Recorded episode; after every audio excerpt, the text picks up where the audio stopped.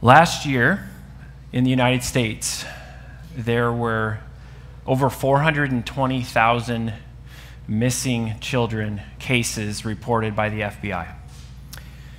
And as horrifically high as that statistic is, there is an even more extensive, long lasting, and deadly child abduction scheme. It's been in play since nearly the beginning of time. 2 Timothy chapter 2 verse 26 Paul puts it this way. Paul writes to Timothy telling him to conduct himself in such a way that quote they may come anyone and everyone of the world that they may come to their senses and escape from the snare of the devil after being captured by him to do his will. If you think about children that are abducted, they are captured to do the will of, an, of another. That, that, that is one of those things, child abduction and sex trafficking and all of that is one of those things that just gets me fired up. But if you think about it, many of the people that we are around daily have been abducted from their creator, their father. The International Center for Missing and Exploited Children has this statement on their website. Quote, one missing child is one too many.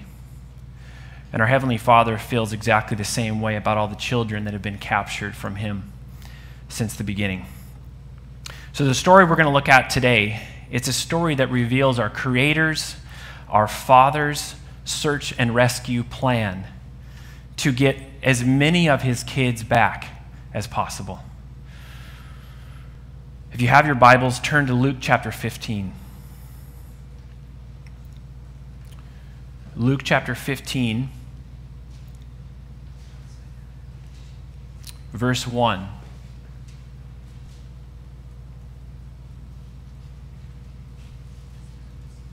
Now the tax collectors and sinners were all drawing near to him, to Jesus. And the Pharisees and the scribes grumbled, saying, This man receives sinners and eats with them. We'll stop there for a minute. So there's, there's three main characters in this story there's the tax collectors and the sinners, which represent everyone who's ever lived at one point or another. Matthew chapter 26, verse 45 says this Then he, Jesus, came to the disciples and said to them, Sleep and take your rest later on. See, the hour is at hand, and the Son of Man is betrayed into the hands of who? Sinners, into the hands of sinners. The very people that betrayed Jesus were the very people that Jesus befriended. The second character in these parables that we're going to look at today are the Pharisees and the scribes. The Pharisees and scribes, they represent really any Christian who at any time doesn't know or who has forgotten what they truly have in the Father.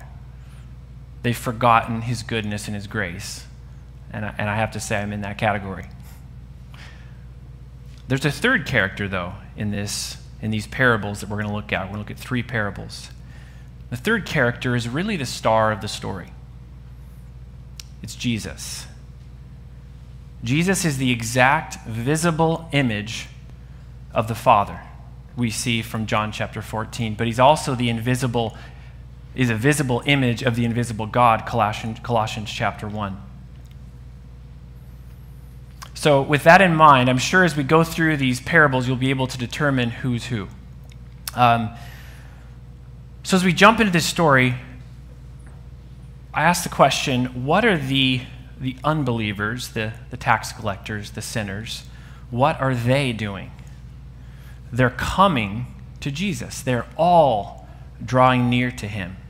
And this shouldn't surprise us because in Luke chapter 16, verse 16, just one chapter later, it says, The law and the prophets were until John. Since that time, the kingdom of God has been preached, and everyone is pressing into it. Jesus said in John chapter 12, verse 32, And I, when I am lifted up from the earth, will do what? You know the verse. I will draw all people to myself.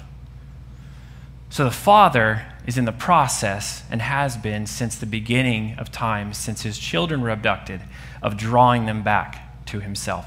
And when I say children, I mean um, at a minimum in a general sense. God as our Father, the creator of the universe, not necessarily in a personal sense, in that we have reci- not everyone has reciprocated that relationship, but everyone has been fathered by the Father of all life. Okay? Follow? In this story, what are the believers doing, the Pharisees and the scribes? And I, and, I, and I say believers, typically the scribes and the Pharisees are not seen in such a way, but if you look at the, the parable, one of the parables we're going to look at later in here, it's pretty clear that they, they do represent a believer, okay? Um, at least in this case, at least this group. What are they doing? They're grumbling. So as sinners and tax collectors, which, which we all fall into that category, are coming to Jesus, there's these, this other group that are grumbling. Have you ever felt grumbled against by other believers? Well, unfortunately, that's a real thing sometimes, right? Believer unbeliever, the truth is we all need Jesus, whether for the first time or the millionth time. And I have to say, I've graduated to the millionth time club. I need him every single day. So, the scene, just to set the scene here, you have these believers, these, these Christians, if you will, pre Christians, uh, are essentially repelling the same people that Jesus is attracting. The second part of verse 2 what did Jesus do that drew these people to him? He received them and ate with them, which is a sign of friendship, right? All of them. It says all of them were coming to him. He was befriending all of them. This is the kind of love that you cannot fake. You're not drawn to someone who just puts on a front. Jesus genuinely cares for people. Jesus always befriends the person that we often bypass. Like when he hiked up that hill in the heat of the day, sweat no doubt pouring down his forehead, foregoing food and water just to befriend one person, someone who was bypassed by everyone all of her life, even by his own disciples. I'm, of course, referring to the woman of Samaria, the woman at the well in John chapter 4 his kindness actually shocked her. It took her aback, it took her by surprise. In her own words, John chapter 4, verse 9 says, She says to Jesus, this woman at the well, as he's sitting there um, at her well, so to speak, asking for, for water, and then letting her know he had the real water, she says, How is it that you, a Jew, asked for a drink from me, a woman of Samaria. She was shocked. Someone who had not received this kindness was completely floored by what he did. And it stood in such stark contrast that, that she, she didn't know what to do. She was kind of muddling her way through it from that point on, if you know the story. But in an instant, it's amazing that Jesus, with his unexpected kindness, he broke down all cultural ethnic, gender, racial, and religious barriers in an instant. And it continued to, to, he continued to do this throughout the course of the conversation.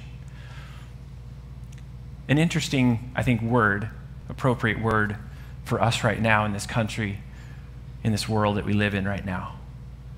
The, the, the power of kindness, the power of forgiveness cannot be underestimated. Jesus sets the perfect example of how to break down these barriers.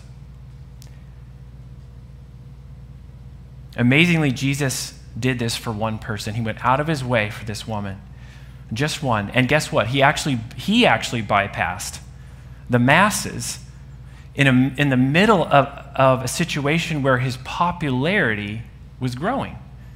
Doesn't that seem kind of crazy? It seems kind of backwards that Jesus would leave the masses who were coming to him out of his popularity to go to one woman to befriend this one person. But that's his way. Speaking of which, continue reading. Verse 3 says So he told them this parable, verse 3, Luke 15. What man of you, having a hundred sheep, if he has lost one of them, does not leave the 99 in the open country and go after the one that is lost until he finds it? Okay, so Jesus is here speaking of sheep, which would have resonated with his audience. Um, we learned from Smith's Bible Dictionary and other historians that um, everyone was pretty much a shepherd, whether you were wealthy uh, or whether you were poor. Regardless of your status, everyone really was a shepherd uh, in, to some degree or another, okay? So these Pharisees, these scribes, understood what he was talking about when he said sheep. Now, sheep represented what? They represented wealth, right? Based on their many benefits. Um, you could use them for their, for their coats, right? Um, to make clothing, um, for food, for milk, et cetera, et cetera. And the Pharisees, Luke chapter 16, just the next chapter, verse 14, it says this The Pharisees who were lovers of money heard all these things and they ridiculed him. So the Pharisees valued money. So when Jesus is speaking of sheep, he says, if you lose one sheep, Aren't you going to go after it? And they're like, Oh, yeah, oh, yeah. We're not going to lose any of our sheep. Our sheep are worth money. You know, they have value, they have worth. And in the Middle East, shepherds actually name their sheep, they give them names. And the sheep, through, through learning to, to know their shepherd, the sound of their shepherd's voice, to know their name that their shepherd has given them, they obey when they're called by name. But sometimes sheep that are newer to the flock actually wander off because they don't yet know the shepherd. They don't yet, maybe they haven't been given a name at that point. So sometimes they wander off. So um, that's what's happening in this passage. In this parable Jesus is giving, one of these sheep, perhaps one that's new to the flock, that hasn't got to know the shepherd yet, just kind of wanders off. In, really in ignorance, not knowing that the shepherd's providing everything for that, for that sheep provision, protection, etc. Verse 5 says, And when he has found it, he lays it on his shoulders, rejoicing. And when he comes home, he calls together his friends and his neighbors, saying to them, Rejoice with me, for I have found my sheep that was lost. Just so I tell you, there will be more joy in heaven over one sinner who repents than over 99 righteous persons who need no repentance.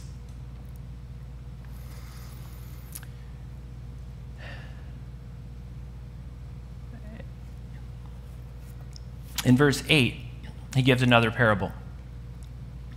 Or what woman, having ten silver coins, if she loses one coin, does not light a lamp and sweep the house and seek diligently until she finds it? And when she, she, has found it, she calls together her friends and neighbors, saying, Rejoice with me, for I have found the coin that I had lost. Just so I tell you, there is joy before the angels of God over one sinner who repents. So here, Jesus shares the, uh, again, the analogy of coins, which had what? Value, right? Sheep had value, coins had value. And so anyone who would have lost, especially these Pharisees and scribes, lost anything of value, they would have searched until they found it. So, what's Jesus doing here? Why the story of the lost sheep? Why the story of the lost coin? What's the point of this? The point of this is he's working to shift their paradigm, their profit paradigm, their value paradigm. He's trying to build a foundation upon which he can share his next parable. Understanding that God doesn't care about anything more than he cares about you, more than he cares about any of us. And he is willing, as a result of that, to do some pretty radical things, even if it costs him a lot. because of his love and the value that he places on each person. So, to illustrate the value of each one, every human life, it says in these parables, there's joy in heaven. There's joy before the angels of God. And who knows more the value of being in heaven than angels, right? They're, they're, they're always in heaven. They understand what, what it's like to be in the presence of the Father. And so when, when someone comes into heaven, the angels rejoice. They get it over even just one. Now, based on God's foundational value system that He's set forth in these two parables, so building on that, we see what He does as a result of what He treasures. Does that make sense? Verse 11, we'll continue reading. And he said, Jesus said, There was a man who had two sons, and the younger of them said to his father, Father, give me the share of property that is coming to me. And he divided his property between them. Okay, we'll stop there for a minute. So, property speaks of the estate or the wealth of that individual. That's what the word means. So, this father literally gave all he had to his sons. He divided them, okay? One of the sons, remember who they represent, okay? You have one that is that is, is lost. And the word lost, I want to camp on that for a second. The word lost is used in this chapter, actually, in a, in a course of 28 verses, seven times in the New Testament, more than any other passage in the whole New Testament. The word lost is used. And the word lost means destined for destruction. Okay, so this, this younger son is destined for destruction, and yet he's called a son. Is that, is that not just radical? Um, because I, I, love the perspective of Jesus. When Jesus would approach someone, he would approach someone, an individual, differently than I often approach someone when I go to share about the good news of Jesus. I go in trying to convince them of God's reality, convince them that, that God loves them and they need to repent and all this, right? But Jesus, when he goes to someone, he assumes almost that they are going to turn to him. Look how he treated Judas. Look how he treated so many that he approached. Because he knew there's this innate thing, this unseen remembrance of the Creator, the Father, in a general sense, of every individual. And so Jesus went into that, approaching that from each individual, approach each individual with that perspective, really longing and yearning to have each and every individual back with him, okay, who had been abducted, who had been stolen by the evil one and taken captive. So he, he literally gives everything that he has. And how wealthy is our Father, right? Like the God of creation, he has everything. He can do anything, he can give anything. And he, he gives literally, um, pretty much bankrupts everything he has. He divides his wealth between his two sons, just like that.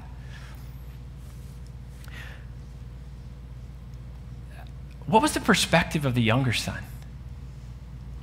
Like what you can just hear his attitude. It's like entitled, right? Like you owe me something. After this father had been so lavish and given so much, he's like, give me, right? Give me. Give me what's mine.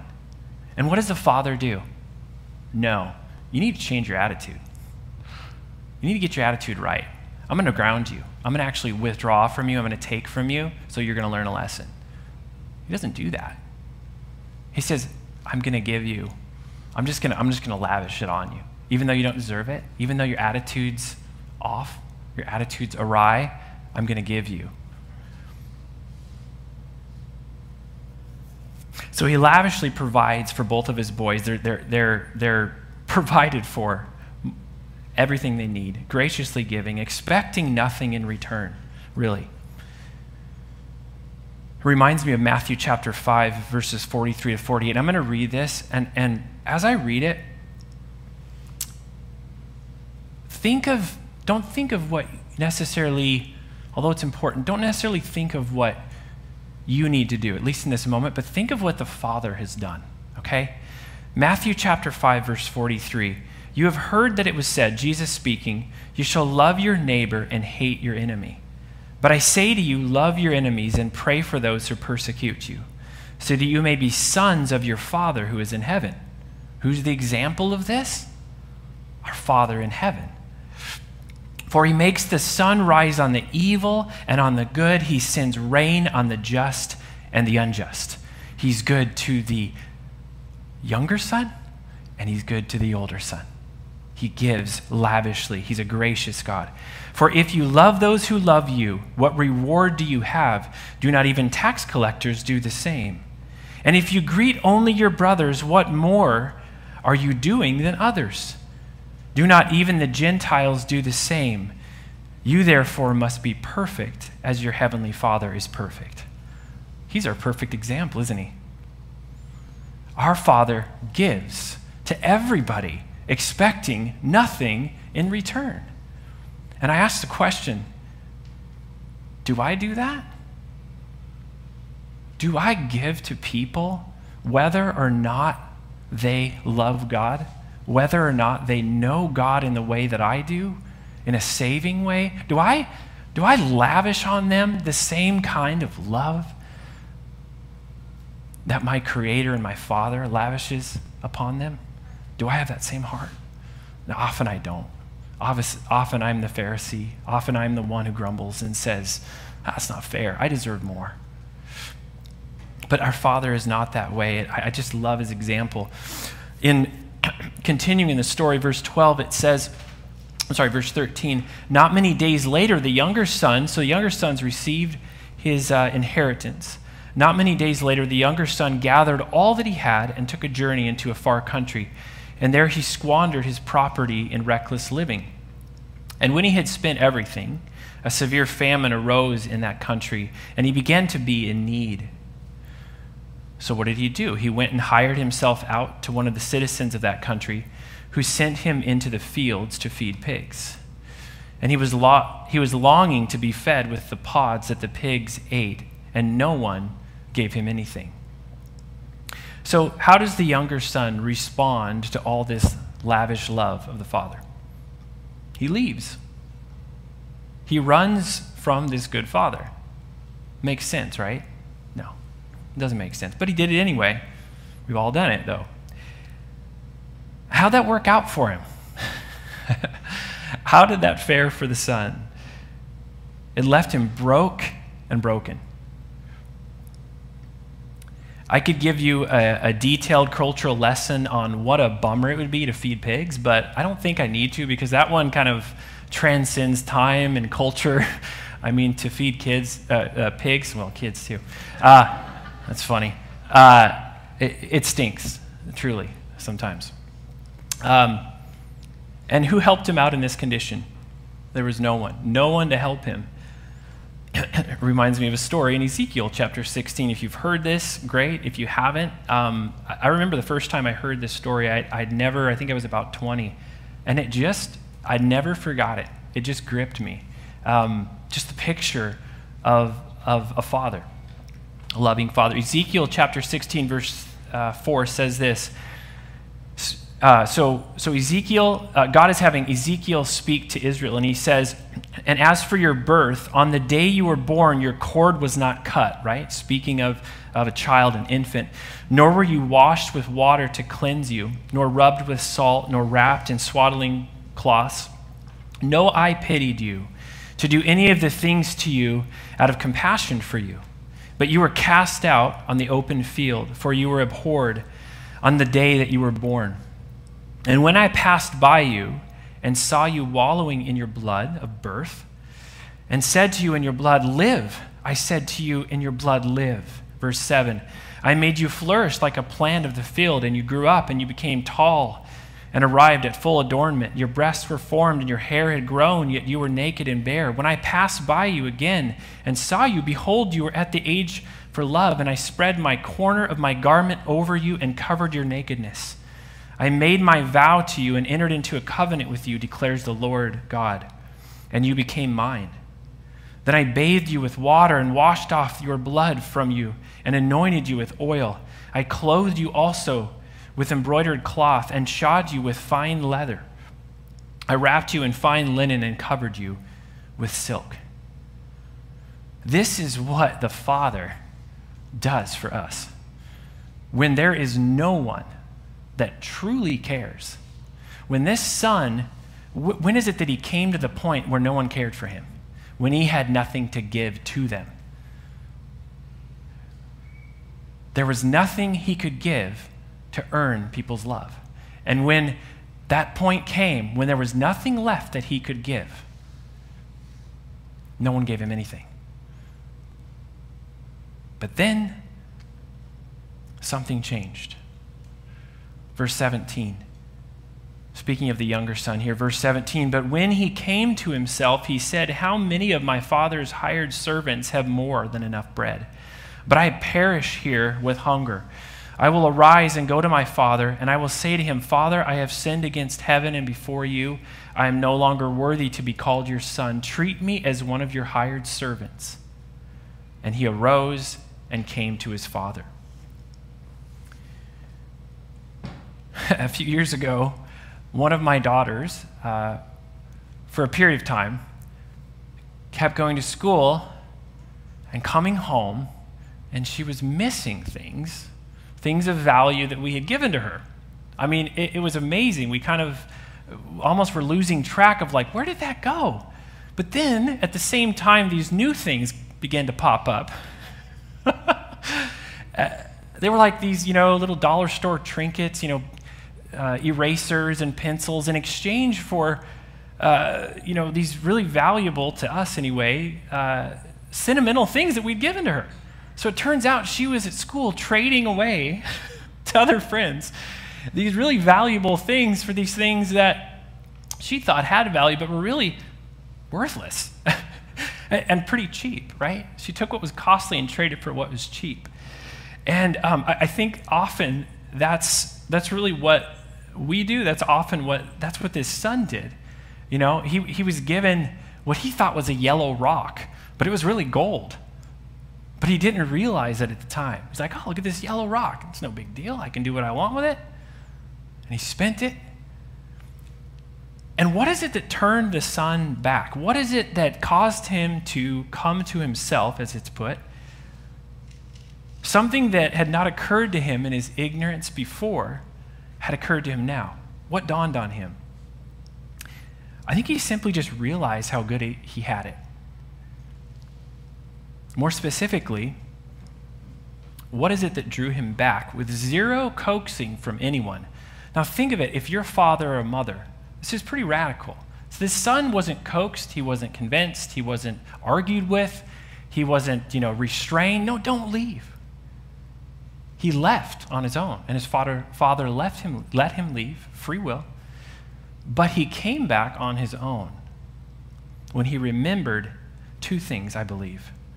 He remembered the more than enough father. He remembered a father that is so lavish and so kind that he gave him far more than he needed, which is what God does for all of us, everyone who's been created in one form or another, to one degree or another. Even the fact that we even have breath in our lungs is a gift. It's, it's a grace, right? We don't even deserve that. So anything above that is just amazing when you think about it.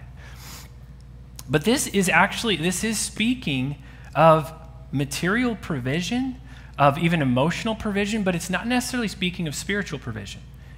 I know that because the, the Son didn't yet know the Father in a special or a personal way, right? Remember that the younger boy was unrepentant, he was an unbeliever who, like the 5,000 who Jesus fed in John chapter 6, who hadn't yet tasted the bread of life, Jesus, right, spiritually speaking, Jesus still gave to them physical bread. Like we just read, Matthew 5:45, he makes the sun rise on the just and the unjust. Uh, he, he gives rain to the good and the bad, right? The good and the evil. God Rain is for what? Crops, right? Physically, for crops. God is a God who is lavish, who blesses people, who blesses us all. Um, in Romans chapter 12, it says, verse 20, to the contrary, if your enemy is hungry, feed him. Physical generosity, giving to the one who hasn't given to you, who you don't expect anything back from. In fact, someone who hates you, it says we're to give to them. Again, Very interesting word for what we are in the middle of right now in our country.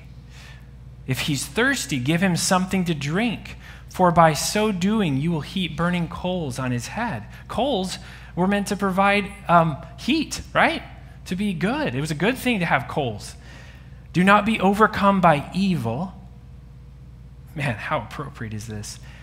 Do not be overcome by evil, but overcome evil with what? With good.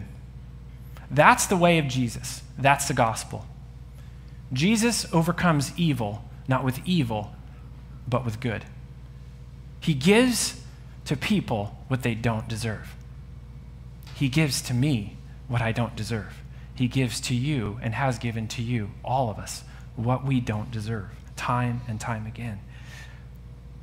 Matthew 6, 25 and 33 says there Jesus says therefore I tell you do not be anxious about your life what you will eat or what you will drink nor about your body what you will put on. Is not life more than food and the body more than clothing? Jesus is like there's things that are way more important. So don't worry about the physical things. And then verse 33 says but seek first the kingdom of God and his righteousness and what? And all these things will be added to you. God says when you seek first his kingdom all the things that you're worried about materially will be added to you. The quantity, it's not up to me, it's up to Him. The timing of when I receive that, it's up to Him. But that's what He says. He says, in other words, it's foolish for me to think that anything that I have that I got on my own. It's almost a slap in his face to just be like, well, that's just, you know, material stuff and it doesn't matter. It's like, well, he gave it to me. I wouldn't have gotten it if I didn't receive it as a gift. So simply our heart is to be thankful, unlike these sons, for what, the God, what God has given and let it draw us to the one who's given it to us, right? There's another thing that turned this, this son back that he remembered. He remembered how badly, he realized how badly he'd taken advantage of such a good father. He had an awareness of his sin, his wrong. So not only was there, as theologians call it, common grace, right, extended to this son and given to him, but he realized in this moment that he was actually dead. Um, Romans chapter 7, I think it's verse 8, this, this, this word later on that where the father says, uh, verse 24, that my son who was dead, actually verse 32, my son your brother that was dead is alive, was lost and is now found. That word um, dead is used one other time in Romans chapter 7. And, it, and Paul uses it in the context of when the law came, he, he was alive, but then the law came and he died. So at that point that, that we as human beings realize that we have done wrong, that we have offended God, then, then we are we're condemned. So it, it requires the pursuit of a father. It requires the benevolence of a father to draw us back because we're in this place before we knew God of, of, of wallowing like this, like this son did. But as he remembers the goodness of God, he comes back. And it reminds me of James chapter 4, verse 6, where it says, But he gives more grace. God resists the proud, but gives grace to the humble. So let's see how the Father responds to the Son. As the Son returns in humility, he says, I'm no longer worthy to be called your Son. He was truly exalted. Whoever exalts himself will be humbled. Whoever humbles himself will be exalted. Verse 20 says this, second half of it. But while he was still a long way off, his father saw him and felt compassion and ran and embraced him and kissed him. He's, he's like waiting for him. His heart is aching for his son. And with his actions, he shows him, I love you. I know you've wasted everything I gave you. I know you've cost me everything that I had to give, but I still love you. And as you come back in humility, the Father receives you with love every time. And the son said to him, Father, I have sinned against heaven and before you. I am no longer worthy to be called your son. So he's, he's saying to his father what he had rehearsed he was going to say. But the father said to his servants, Bring quickly the best robe and put it on him and put a ring on his hand and shoes on his feet. So I, I find it interesting that he says quickly. Man, when we are in the depths of despair as a result of our sin, when we are, are feeling condemned, the Father comes quickly. He knows. He knows where we are. He comes quickly and he says, I'm going to remind you of, in this case, who you've just become, in the case of this son, or whether we've received his grace a million upon a million times, he comes and reminds us who we are again.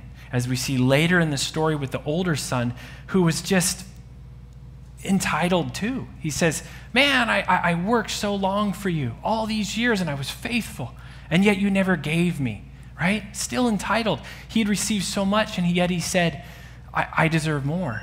But how does the father respond to the other son? He entreated him, he begged with him, he debased himself and said, Son, all that I have is yours. You're with me all the time, right? He expresses his love to his, to his other son as well and, and, and entreats him.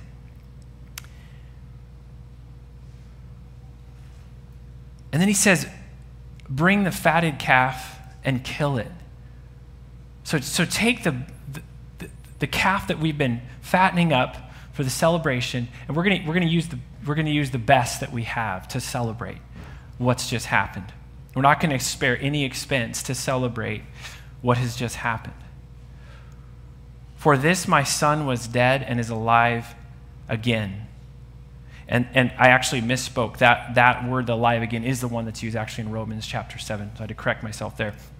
That's the one where Paul says, I, re, I saw, I was alive, then the law came and I died. Okay, so that, that's the word. He was lost and is found, and what happens? They begin to celebrate. So you can see the parallels between the two um, parables, the one of the sheep, the one of the lost coin, and here in this story, right? That, that the father cares about every single individual one of his, one of his children. Um, and, and it is easy sometimes to kind of, I, I, think, go into the ditch of, of, of like, it's a, like the whole is better than the parts, right? But the Father has a different perspective. Um, the whole is important, but the whole is only as strong as its parts. You catch what I'm saying there? Jesus cares about individuals. If he's going to go after one, then he cares about you. He cares about me. He cares about every single individual. There are zero exceptions to who he loves and is extravagant toward with his love. Most think that this story here, we're actually going to stop there for the day, um, that this story is primarily about the prodigal son. I've even heard um, many talk about this as being about the older son. Like it's not really about the prodigal son, it's about the older son. But it's really not about either son. That's not the focus, that's not the emphasis. I know that because the father doesn't have that emphasis. When, when the son came to the father who created him, did he rub his nose in his sin? Did he remind him of all the things that he had done? No. He reminded him of who he had become because of the Father and being in the Father's house. So, this story is about the Father. The Son's responses really don't surprise me, right? But the Father's words, his actions, his responses, that is what's really shocking. That is what runs contrary to everything in our fiber.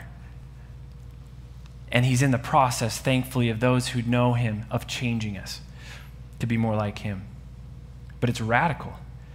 This story should actually be retitled something like The Gracious Father, the Friend of All. God is a friend of sinners. And who is not a sinner? God is a friend of all. And he's our perfect father. And in, and in Matthew chapter 5, like I read, we are to imitate our perfect father. I, if there's not a better example, a pinnacle of who we're supposed to be like in this world, I don't know who there is. It's Him. This story's about him. It, the headline is him. The emphasis is what he did and what he has done. Look at Judas. Man, talk about shocking, talk about mind blowing. If you look at the story of how, the stories in John of how Jesus treated Judas, I mean, if you count the number of ways in which, with his words and actions, Jesus honored and befriended Judas, I mean, it's like there's like five, seven, there's like multiple ways in which the Father honored this man. I mean, he gave him a position of honor around the table.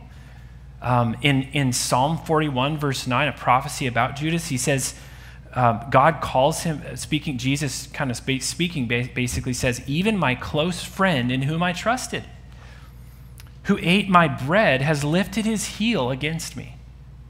And we know it didn't fare well for Judas. Uh, in the parable in Matthew chapter 18 um, of the unforgiving servant, if you know that story, Jesus says to the, one of the servants who comes to the, this wedding feast and he doesn't have the, the wedding garments, which speak of God's, God's pure white robes that he clothes us in, his righteousness, right? We bring our dirty rags, our sin, and God clothes us in his righteousness. Um, this, this individual, the father hears that there's somebody there without the, the, the wedding uh, garments on, right? The celebration uh, outfit. And he calls him friend. And then the very next sentence, he says, Depart from me into outer darkness. God befriends everybody. And, and this is so convicting for me. I mean, what a standard, right? But there's grace. And he's in the process, right, of making us more like him, that we are to be like, like he is. So notice what the father, again, didn't do when this boy returned. He didn't remind him of what he did, wrong. He didn't remind him of what he had cost him, even though the older son did that later. He said, Look what he's, he's ruined you. He's, he's taken everything from you. The father didn't do that. Why? Why did the father respond in such a radical way?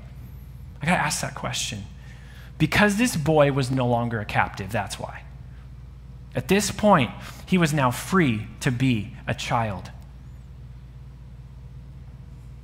No longer a slave, but now a son reconciled to his father. We have been given the ministry of what?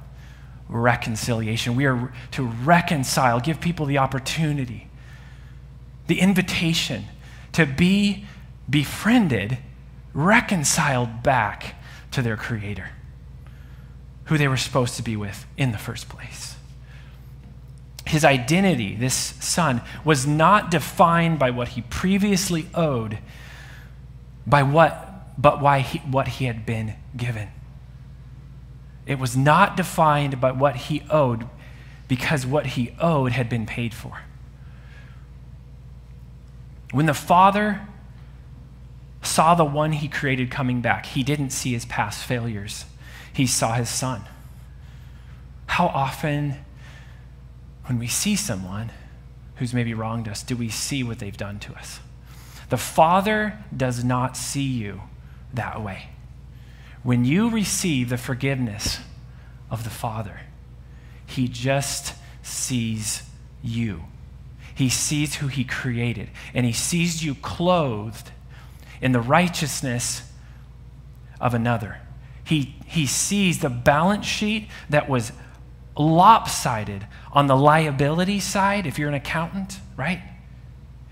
And it's been balanced because he poured all the cash he had into the asset column. He balanced it out.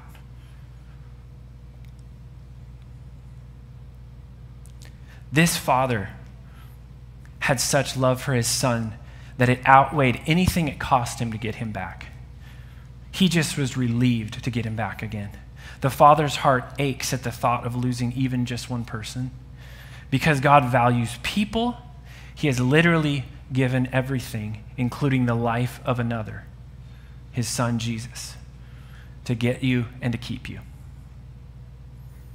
Satan captures, the Father liberates. Satan takes, the Father gives. Others see what we've done wrong, like the older son did, but the Father sees what he's done. Others see what you've done but the Father sees what He's done, His perfection. We see what we owe, the Father sees what He's paid. It's time we see ourselves like the Father sees us.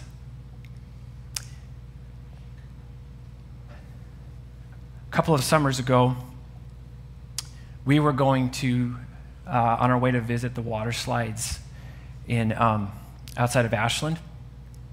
And my kids were in the car, and uh, we were all excited. It had been a busy day. We were all were overwhelmed. But kids, as you know, often don't know how to deal with being overwhelmed like their parents do, right? As, a, as an adult, you can kind of, you know, keep it under, under control. Sometimes kids can't. And one of my daughters was just losing it. She was angry, frustrated, saying things that were hurtful, angry. And I, I, I, I reached back to her and I said, What are you doing? I started telling her what she did wrong. I said, You got to stop this. You got to change. As I reached my hand back to her, she did this. She pulled back from me. And in that moment, God spoke to me and reminded me that she wasn't the only one that was overwhelmed that day. I was too. He reminded me that I was in the same boat, it just looked different for me. And what I had told her prior to that moment was when we get to the water slides, because of what you've done, you have done, you're going to sit in timeout for a while. And you're not going to get to go down the water slides. You're not going to get to swim and have fun. And then again, she, when I, after I said that, she retracted from me, withdrew from me. And in that moment, after that point, God just began to speak to me and remind me of what Jesus has done for me. And so I turn around to her. I don't know if I turned around, but I speak to her as best I could by while staying on the road and not going off. And I said this to her. I said, "Honey, guess what? When we get to the water slides, I'm going to sit in your timeout for you, and you can go play and have fun. I put my hand back a second time, and this time she grabbed and gripped my hand and started crying. Didn't even say anything. She didn't have to.